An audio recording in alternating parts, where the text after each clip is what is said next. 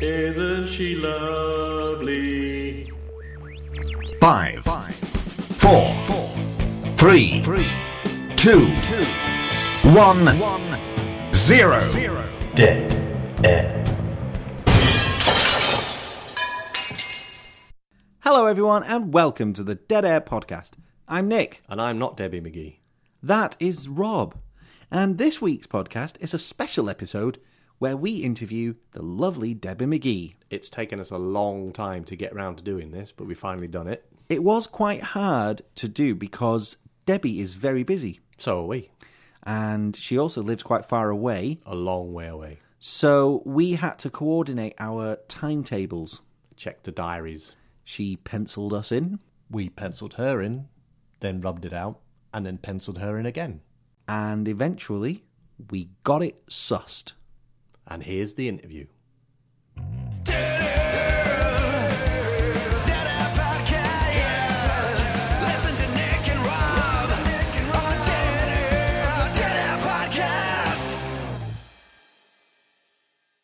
Thanks for joining us. Thank you. Can we just start by me officially apologising to you for ruining your carpet? Yes, I'm going to make you get down on your hands and knees later. I don't blame you, but I'll also clean the carpet. Okay. well, that's made Rob speechless.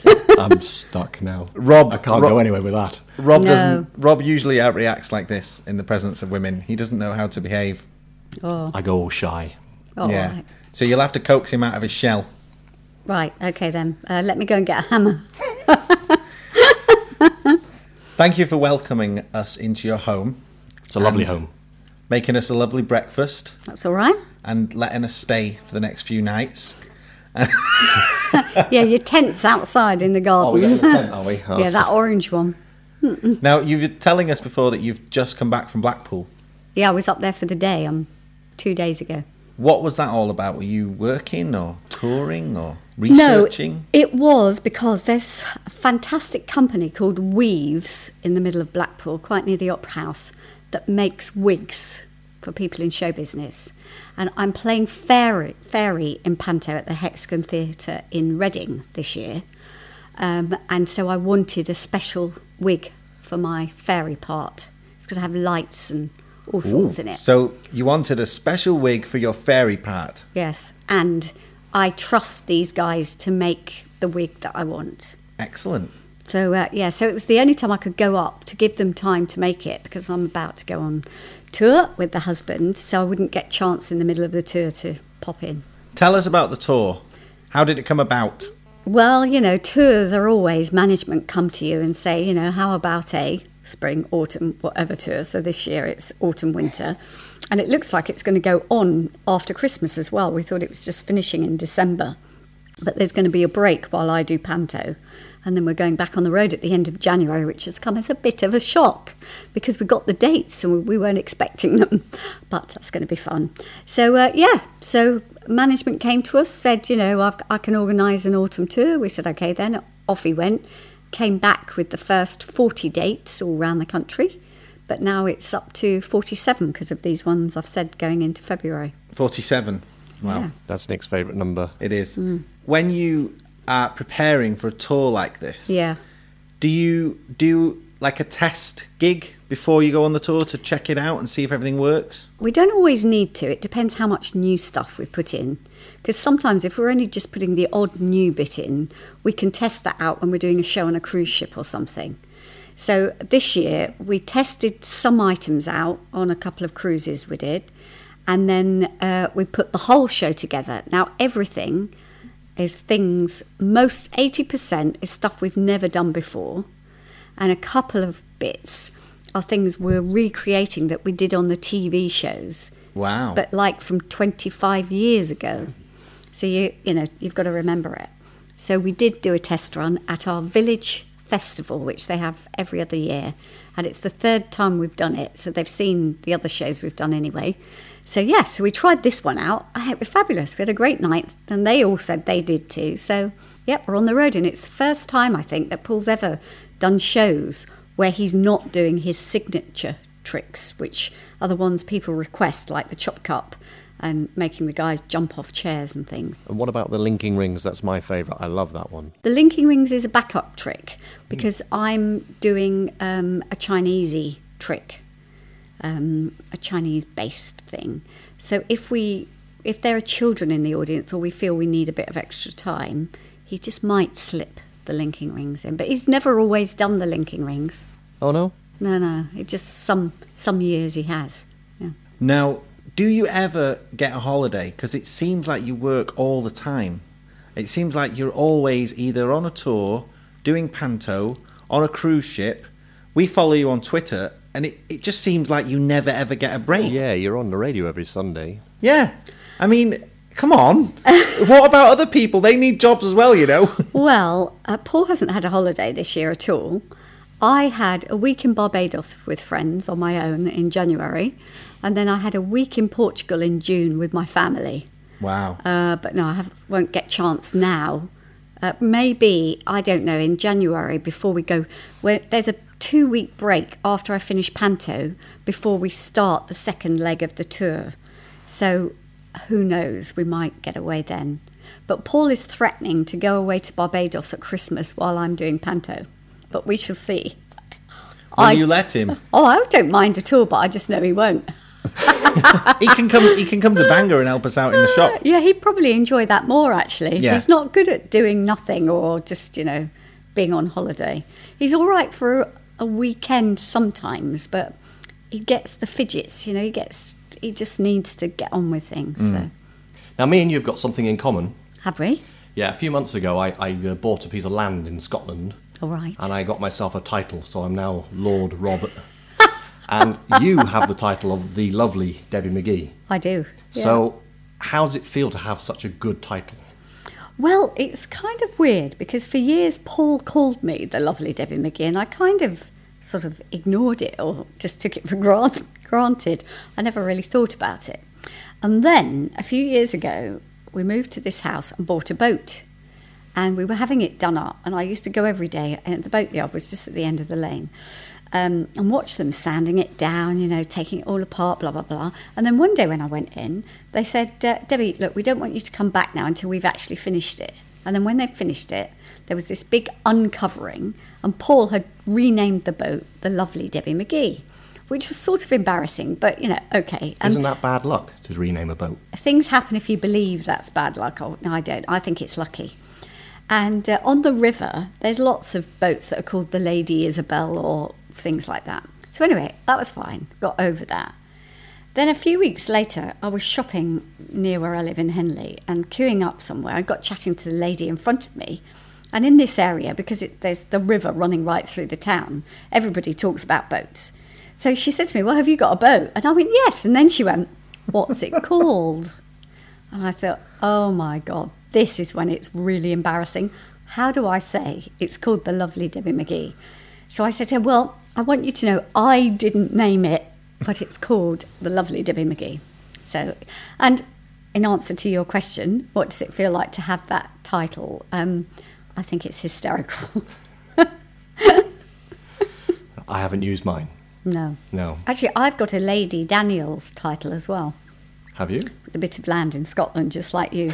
yes, which someone bought me for Christmas. Ah. Oh no, actually, it wasn't for Christmas. It was they bought Paul and I both titles with this the lairdship, isn't it, in Scotland? Yes. Scotland? Um, for we renewed our wedding vows, and it was a Ah. pr- gift for that. So you, you prefer using the lovely Debbie McGee? Yeah, yeah, I use that, and I've never used the lady. But your real name must be Debbie Daniels, right? What does it say on your credit card? Debbie McGee Daniels. Oh, okay, right. well, not credit cards, but other, you know, all But my you know what I things, mean. Yes. Yeah, I, with hindsight, I actually, when I got married, on my ma- marriage certificate, it's Debbie Daniels, and on my passport. Hmm. And with hindsight, I should have either not changed my name or used the hyphenated McGee Daniels because it gets very confusing. I would imagine it does. Um, yeah. But what happened was, you know, I took Paul's name, that was fine. But I didn't realise that even when we got married, which was a long time ago now, people had got to know me as Debbie McGee. So if I rang the bank or needed a table at a restaurant and I said, oh, it's Debbie Daniels, they didn't know who it was.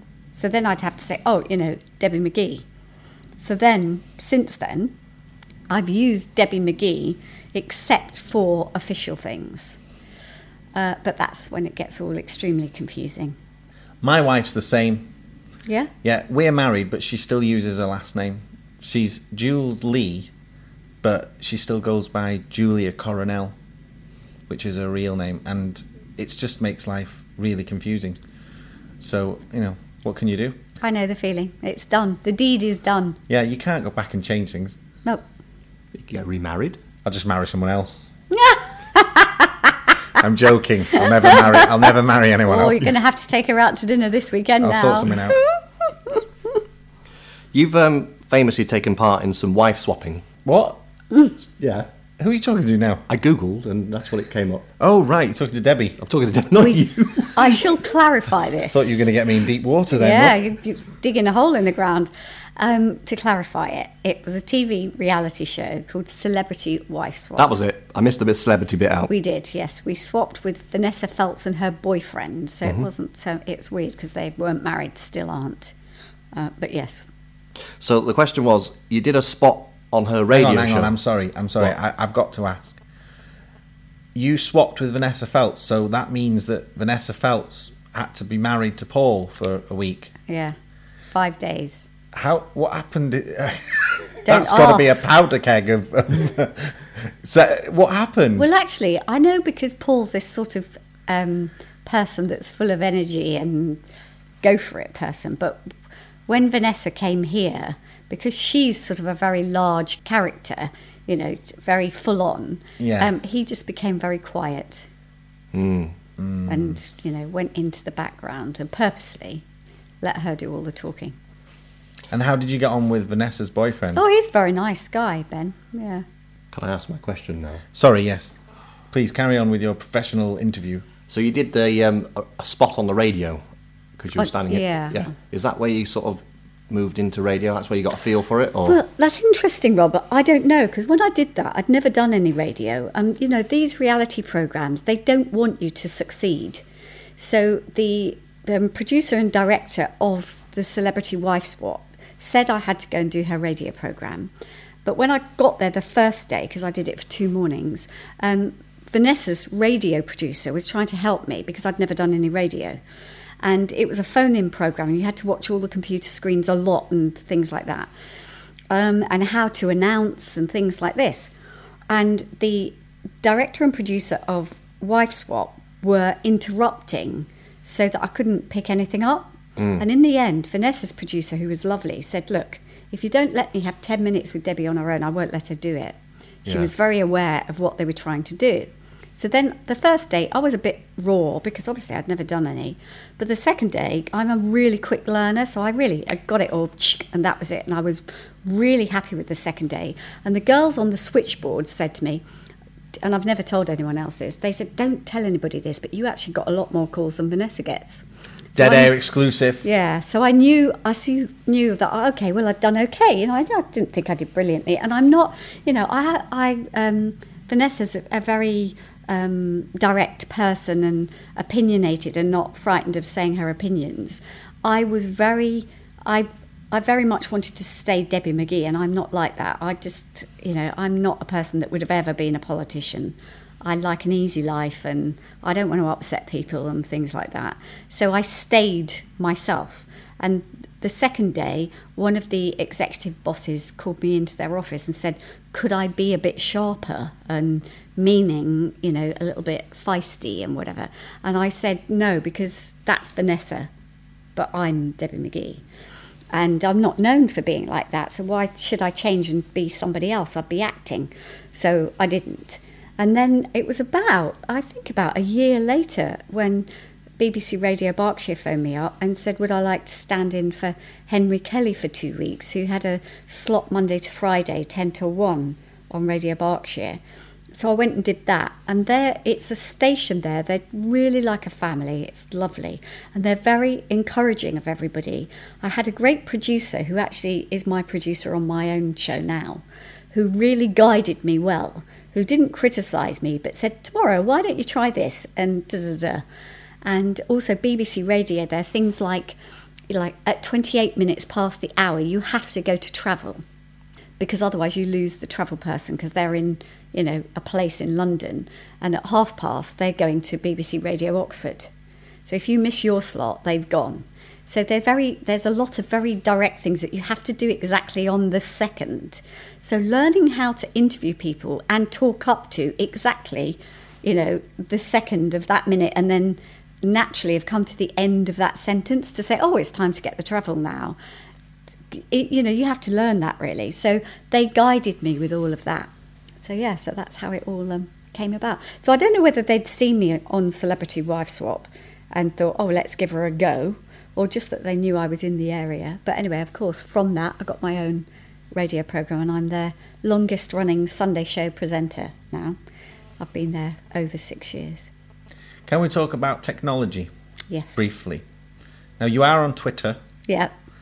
and you are a twit. You are a Twitterer. You do tweet, Yeah, I'm a twitnit. Yeah. and it's really you. it's really me. It's not someone doing it on your behalf. No, that's why sometimes it's a bit erratic. Like the day I went to Blackpool, I went up for the day, mm. and I it took me seven hours to get there because of the two accidents on the M6. So there weren't any tweets from me. I did one in the morning before I left, but that was it. Now, when you tweet, what do you tweet with?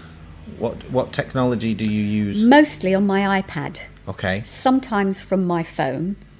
Uh, but it depends whether I'm in an area I can get a signal. So it's generally on my iPad and occasionally from phone or computer. And how are you with technology generally? Are you pretty au fait with it? Do Yeah, you like I'm it? not. Uh, I'm not a whiz kid on it. I don't know how to program or anything like that. But most of the time, I can get my w- way around what I need to do, and I love it. Absolutely love it. Yeah, Are you on Facebook as well? I am, and I do look at my Facebook thing. But I've, which I did myself. I linked my Twitter to my Facebook, so I was quite proud Very of good. that. We're friends on Facebook. Oh, there we are. And I did for ages. I was on Facebook, but I didn't accept any friends or do anything with it because I just did my tweets, which was linked to Facebook, and that was enough. But just recently, I've kind of sat down most nights and done 15 minutes on Facebook of accepting friends and a few little messages. But actually, last night, I had a message from some person that said, Why are you bothering to be on Facebook when you never answer any of my friendly messages I've sent you? And he's got quite snotty. But actually, I've now got so many friends that I couldn't possibly answer all the messages. No. I can't read them all. So, but I do, you know, I try and do, uh, you know, as many as I can, really. Well, do you think that the internet is a good aid for things like publicising the tour or being in panto and things like that? Yeah, I think it's taken over from most other things now. Because you can put a message out on Twitter saying, I'm appearing in panto, Mm. and everyone who's following you instantly knows about it. Yeah, And then retweets again. absolutely. So yeah. it really is a, a good thing. Yeah, it's a. Um, I, it's like anything to do with marketing. You can't ever just do it in one area. So it's a great bonus to have. I think if you just do posters or you just advertise in the newspaper or you just did Twitter and Facebook, it's not enough. But the combination of them all now, it's been a great bonus to Yeah. have the, the uh, internet. Yeah. It's nice to get the feedback as well, isn't it? Because you can put something out on Twitter and you will get answers from people, Yeah. yeah. which is really good. And you, you, there's not really been anything like that before. No, I agree. and it gives people a way of getting in touch with people who are in the public eye, let's say, that they would not ever usually be able to get in touch with. Yeah, which of So- course there is good and bad. Yeah, And just recently there's been a whole thing, hasn't there, about Mm. people um, which hasn't been good.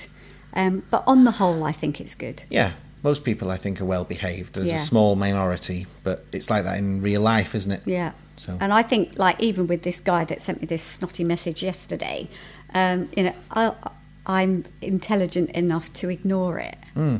You know. That's the way. And I just feel sorry for some of the younger people that there is a bit of bullying, particularly on Facebook, of young, you know, children of 11ish and teenagers, but they're not old enough to cope with it. And also, some adults aren't, if they're very sensitive souls. You know, if you've been in show business, mostly you're thick skinned because you've had to learn to put up with an awful lot of rubbish in your life. People either being jealous or just being horrible to you. So you learn how to kind of block it out, which is what you do obviously with Twitter, and you just block them.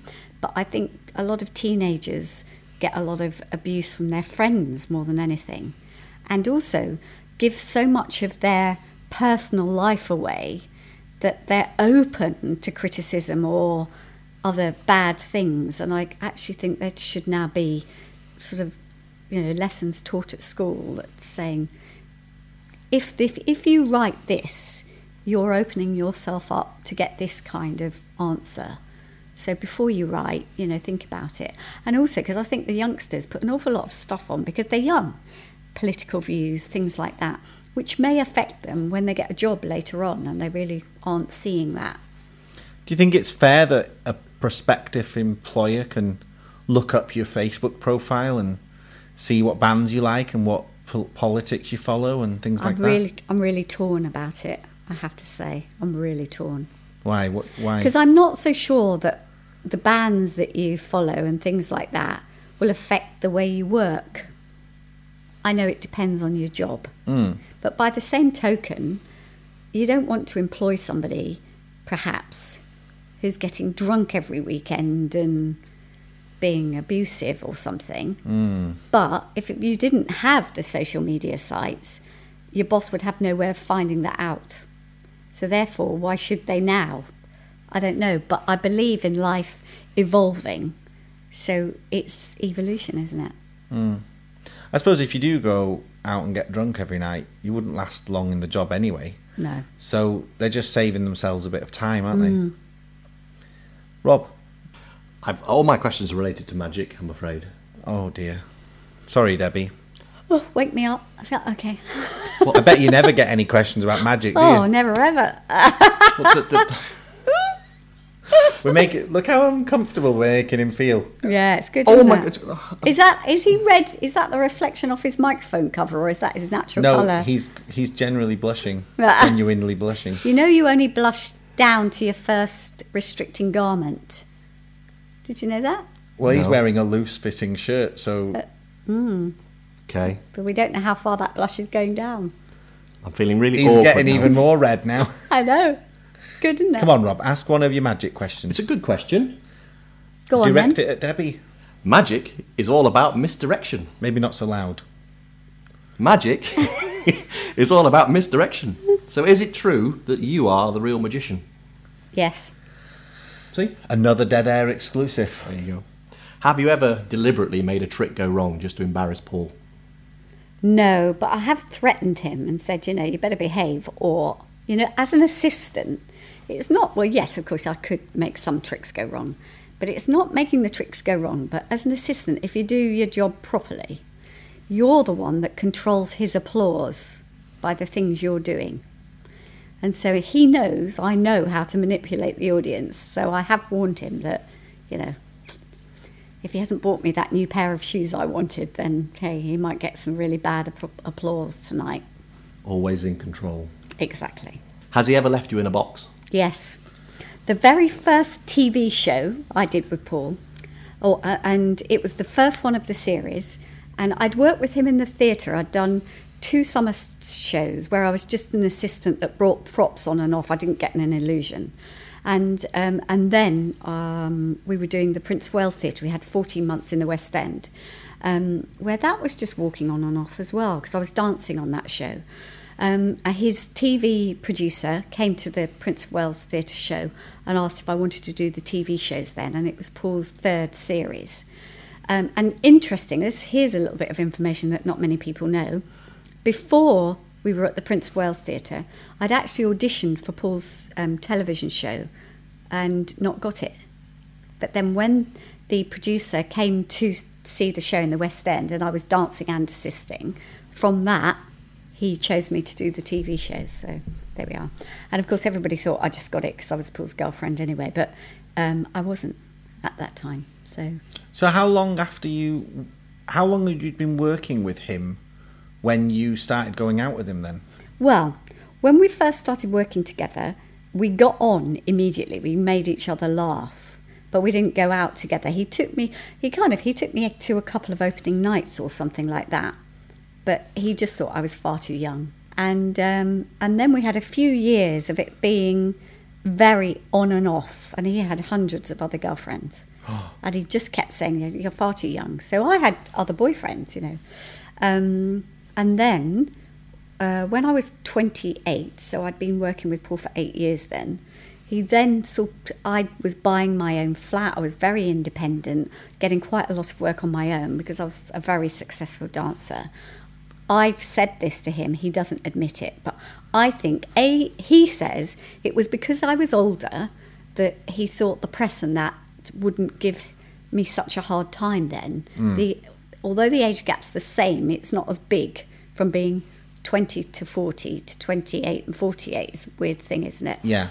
And I think that was true because Paul's, you know, very wise and he does always think ahead and whatever.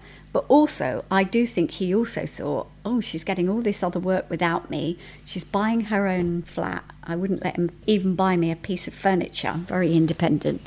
I think he thought, oh, she's not going to need me. So I better nab her up now before it's too late. I go with your version of events. Yeah. But tell us about the box and the. Oh, so yes, so you in. going back to, so the very first TV, thank you for getting me back on track.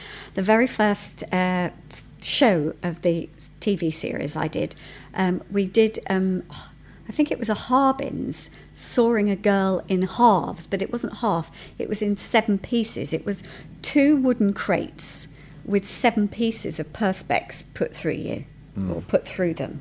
And so, and I was handcuffed and um, with wrist restraints as well in it. So in the rehearsal room, first day of rehearsals, little young me gets put in it, you know, all restrained. They close the box and put all the padlocks on. And then I heard Paul say, Okay, everybody, coffee break for 15 minutes. And they all left me in it. How wicked was that? That's terrible. Yeah, so luckily I'm not claustrophobic. But after that, I said to Paul, Right, any illusion I'm going in, I want to know there's a way out that I can get out of should I be in trouble. And is there? There always is. Although I don't go in many boxes now. In fact, this tour that's coming up um, September uh, is the first year we're doing an illusion where I'm going in a box. For years, I can't remember the last time we did an illusion on tour. Probably ten years. So um, we're recreating geometrics, which we did on TV Wow, that's a good one to do. and it's my favourite illusion that I did of all Paul's illusions. I loved doing geometrics, and when we did it the very, f- we did it twice on television. When we did it the first time, um, it was good because it is the way Paul had it made. It is it's a, better than a stock geometrics you can buy because it is different, um, and it was good. But then we took it on tour for a year, and so a few years later we did it again on the TV series, and it's completely different. And I'm not going to tell you in what way. Well, we'll have to wait and because see. Hmm. that's what we'll be doing on this tour. And there's some funny bits in it which just evolved from you know the the best thing to do is you know do something hundreds of times. When you're doing television shows, you can't do that because you get a few rehearsals and that's it, and it's recorded. But then once you've been out and done it in live shows, you find other things happen that you then leave in, and that's what will be on this tour. We are really looking forward to going to watch it. We're going to watch it in Rhyl. Well, I thought you'd be in. We've already got the tickets. Have you? Yeah. Front row too. It's nice theatre, real too. Yeah, we can't wait to we can't wait Yeah. to see the show. It sounds really exciting, really Yeah. good. I'm doing a few couple of more things on my own, and then the, the uh, second half, Paul's doing a couple of uh, new things.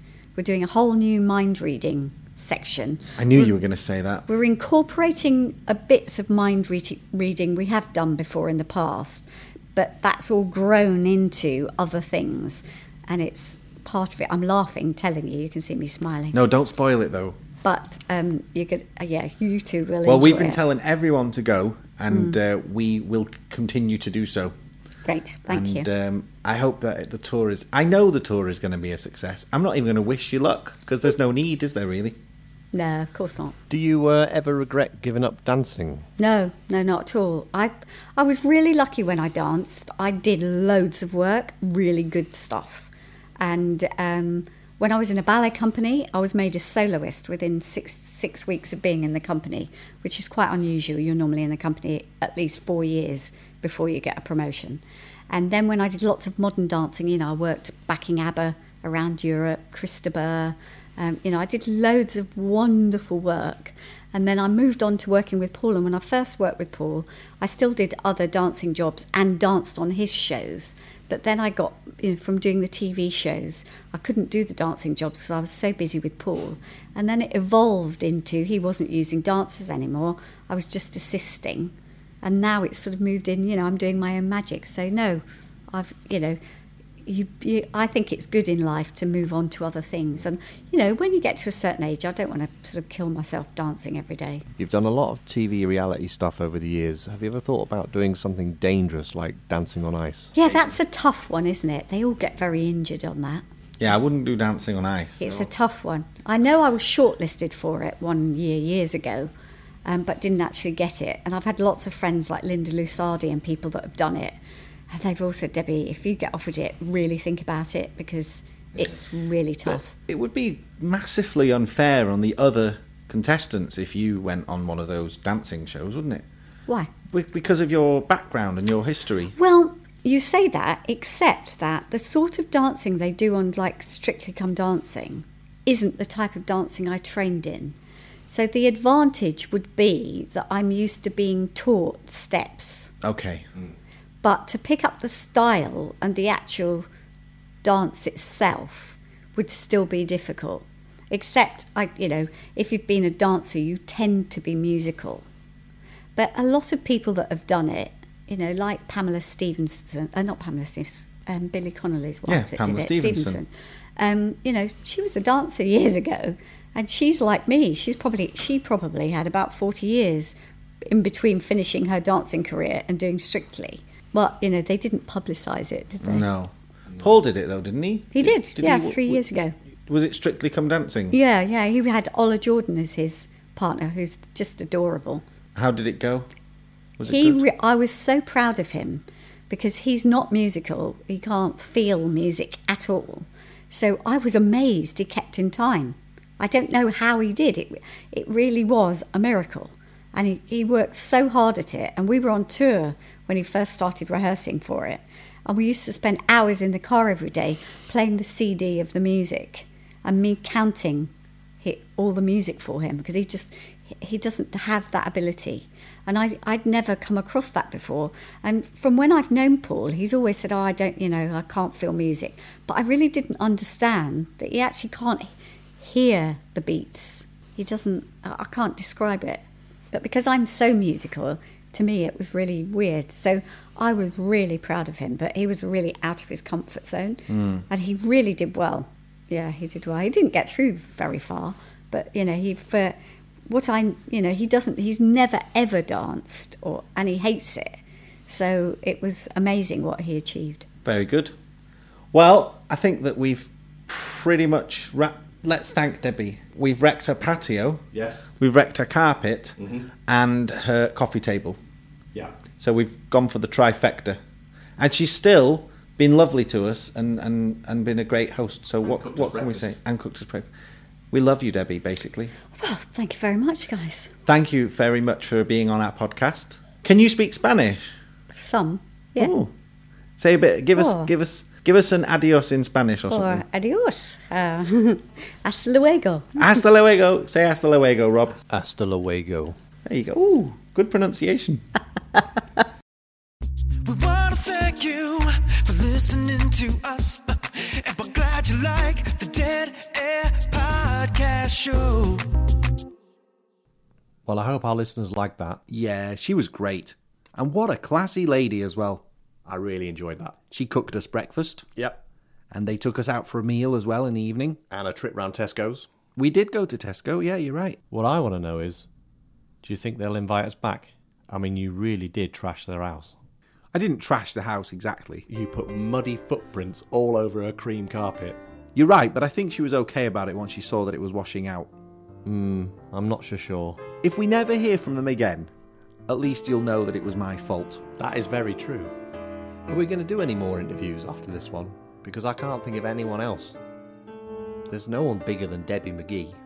Vanessa Feltz, Oh, yeah. that would be the obvious choice. Yeah. And she's bigger than Debbie McGee. And uh, I think we'll leave it there. Um, don't forget to check us out on Facebook, which is facebook.com forward slash dead air podcast. We're also on Twitter at Dead Air Podcast, and our website is www.deadairwebsite.com. We'll be back next week with our usual podcast. A big thank you to Debbie and Paul. Thanks for listening. Goodbye. Bye.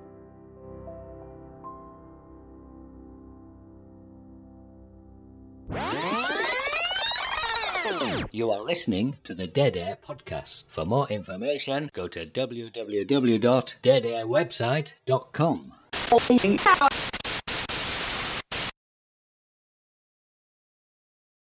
I've got a joke for you. Okay. It's from the Edinburgh Fringe. Right. It was voted top joke. Top joke. This is going to be good. Cadbury's are bringing out a new chocolate bar based on an Oriental recipe. Are they? Well, I don't know. It could be a Chinese whisper.